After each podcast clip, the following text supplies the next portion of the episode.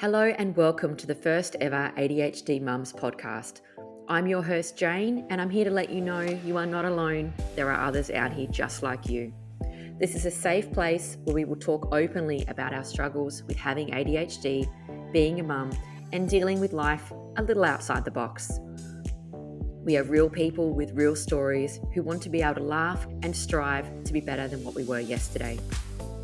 I will endeavour to be short and sharp. We are ADHD mums, we are time poor, we do not have time for waffle and long episodes. That will be my goal. However, we all know ADHD mums, we're going to get sidetracked. I will do my best. I'm a 36 year old mum of three who was diagnosed with ADHD a little over a year ago. And I'm here to help you live out your life to your full potential with a diagnosis or without one.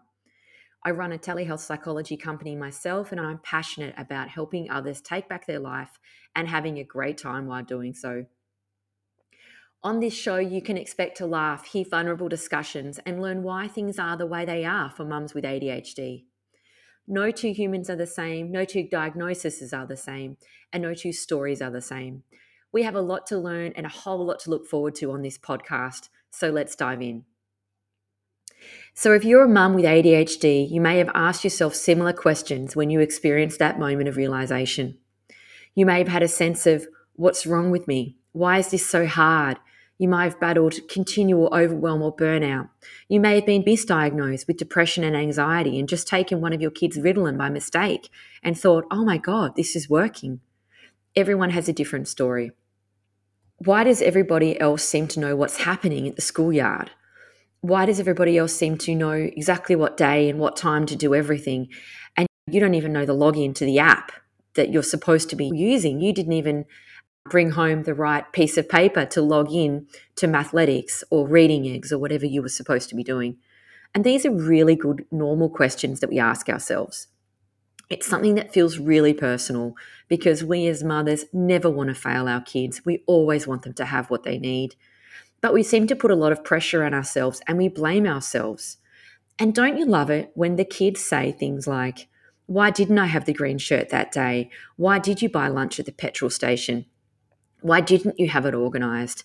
Why did my lunchbox turn up today and I, I didn't have a sandwich in it? Those kind of questions hit so deeply. And today we are covering that. Why are so many mums being diagnosed with ADHD?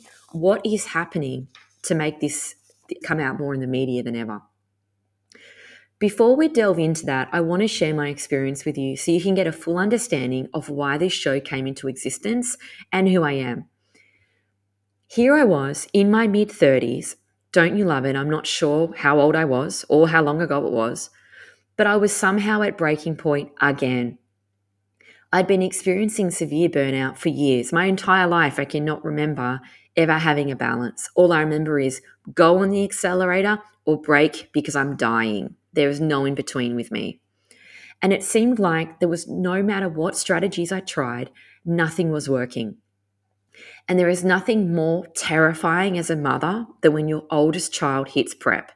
It is mayhem. It was it hit me hard with the realization that I couldn't keep up. Previously, I had three kids under three and a half, just craziness. And I had, they were in daycare and I was working. At daycare, you just drop them off however you are. Sometimes I just throw them into the room. You can't get the shoes on them, all the crying, they're not organized. I remember a couple of times just dropping them in pajamas because I just couldn't get organized enough. But suddenly you're at prep and they've got to have a full uniform, they've got to have all the things, you've got to pack the bag, the app's pinging all the time, there's homework, and as you walk around the prep drop off, there's nothing more confronting than seeing every other mother there, well dressed, well dressed toddlers, organized with their reading bags and their library bags and the homework. And you're there thinking, what library bag? I don't know about a library bag. Do I have a library bag? Should I have had a library bag? You don't know where the jumper is.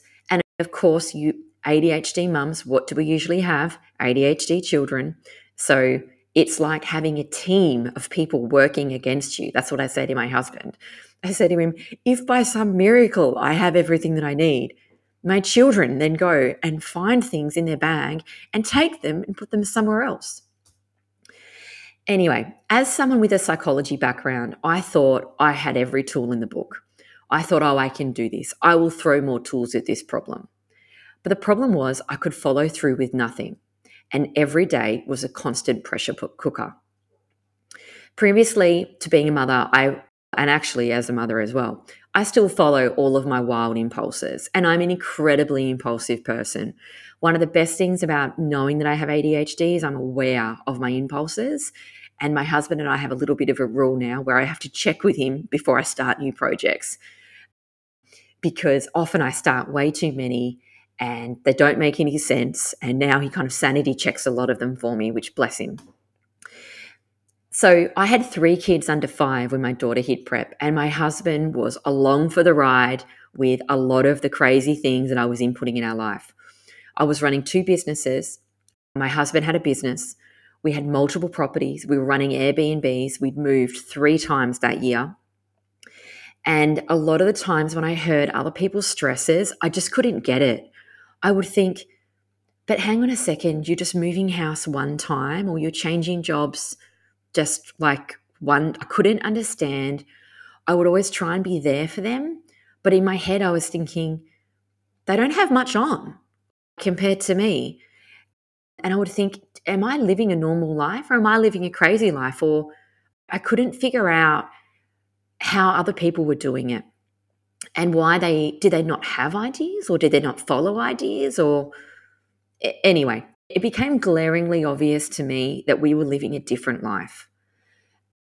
And i was starting to feel really desperate because i couldn't help myself with a lot of the ideas that i was having. And i found a psychologist to help with persistent burnout and stress. And they happened to be somebody that had experience with ADHD and ASD assessments, particularly in women. During a session, I was joking with the psychologist about a wild, impulsive decision. This is a real story that I had to buy a caravan and take my whole family around Australia, and we were going to leave in two months' time. But the reality of the situation hit me, and I started to feel really overwhelmed. Surprised. I'd already signed a contract with an Airbnb host to Airbnb our home. I didn't know where I would put all our possessions. And of course, I put a a date on it, so I couldn't get out of it. And of course, we bought a caravan within 12 hours of me making this decision. Literally, we saw it on Marketplace and bought it. We had it delivered. We'd never driven it before. We'd never been camping before. And suddenly I was in this position where we had no choice but to leave.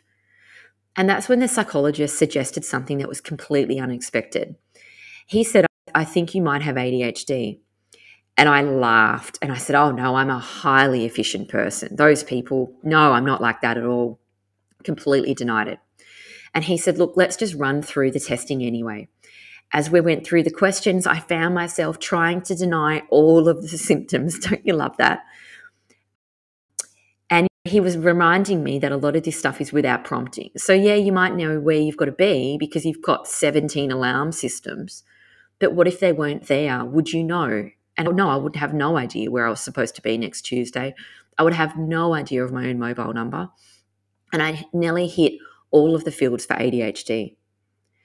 When I left the appointment, I immediately called my bestie of 30 years. He's probably going to be the only person listening to this podcast, bless her. After I explained what happened, we had a bit of a laugh. And she said, That actually makes sense.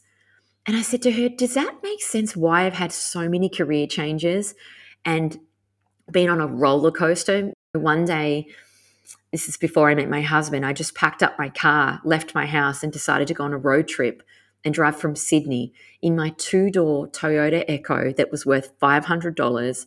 I bought a Kmart tent and I decided to drive up through Queensland for six months. I'd never camped before. I had no fridge. I had no idea how I was going to make any money. And that was funnily enough the trip that I met my husband, which was funny because you have to think to yourself, what did he see in me? This crazy woman driving around in my two door car.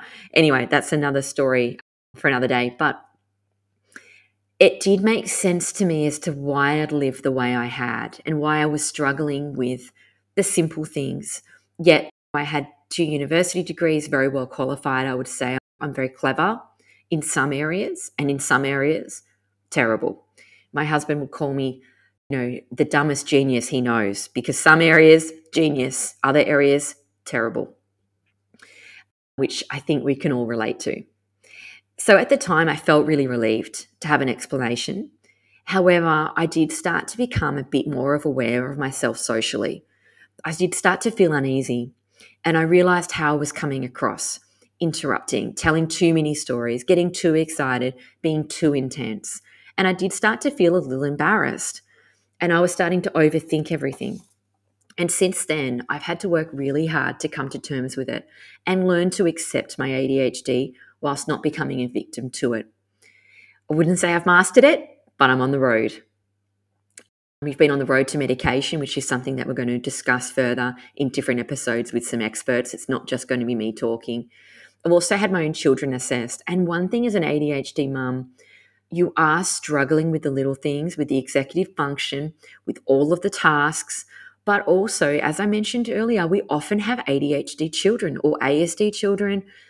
We're a little neurospicy. Some people don't like that term. I think it's pretty spot on. You've got a neurospicy soup at home, and it does make things more challenging. Everybody talks more, everybody interrupts. Playing a board game like you see on Instagram. We sat down and played Monopoly.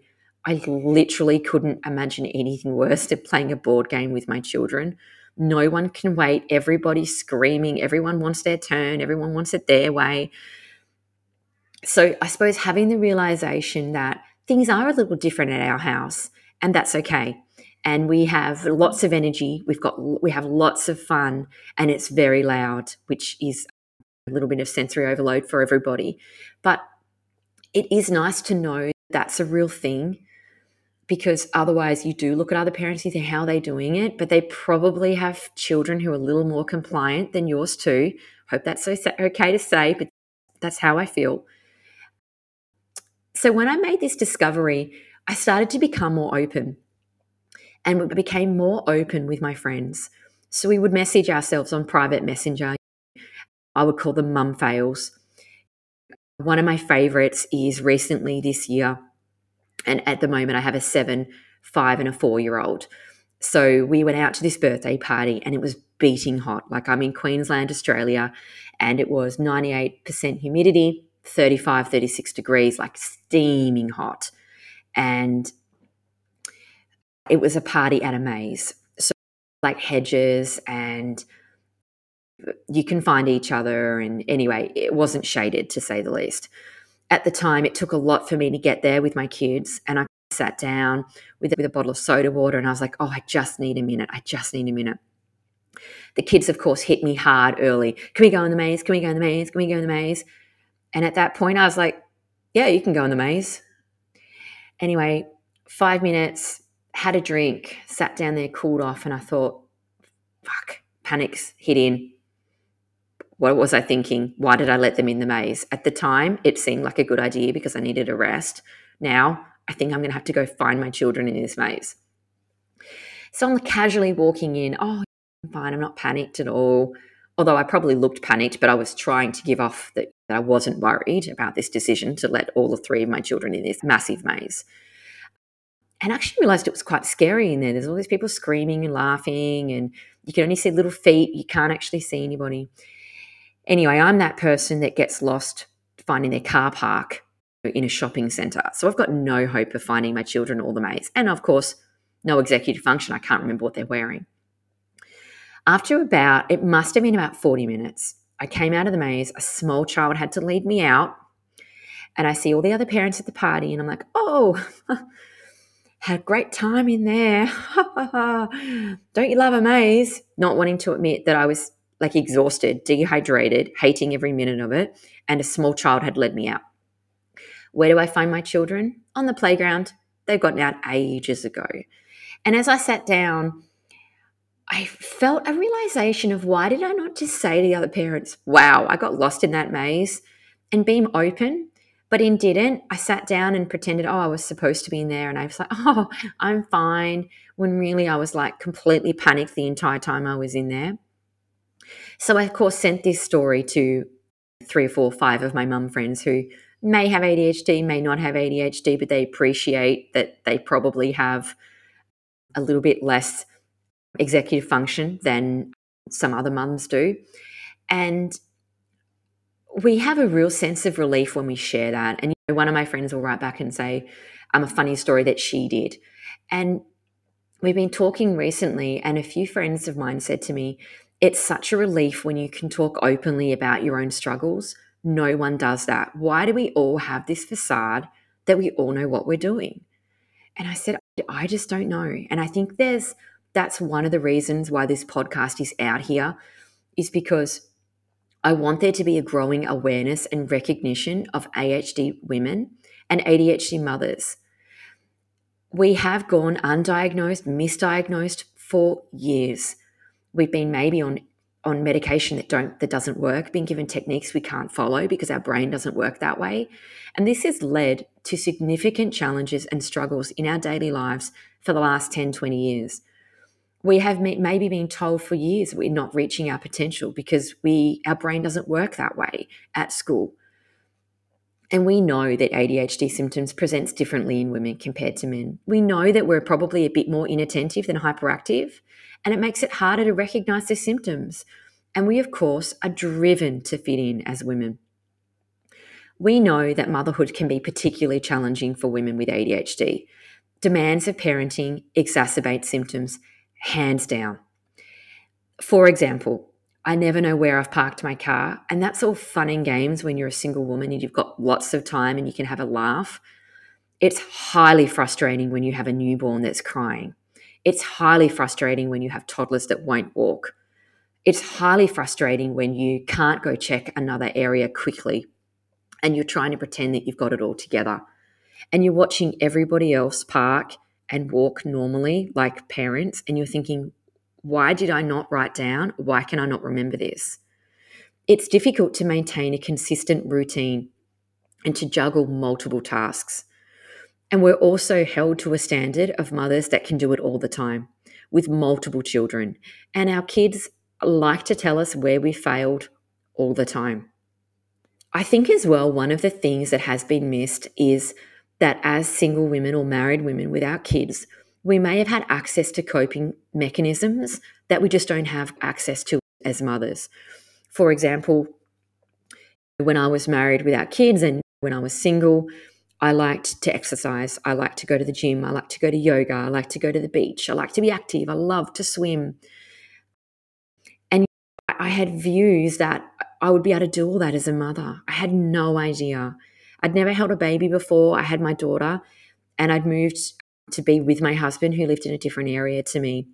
He owned a business and it wasn't on the cards for him to move. And he lived on the beautiful Sunshine Coast. And it, of course, it was an obvious place to move. And I love it here now. But I didn't have a lot of friends and I had no family. So I was lonely. I was stuck inside a house. My husband was owned a business, so he worked a lot. And my brain was going crazy none of the stuff that I could do as a married woman or as a single woman, I could do with a small baby.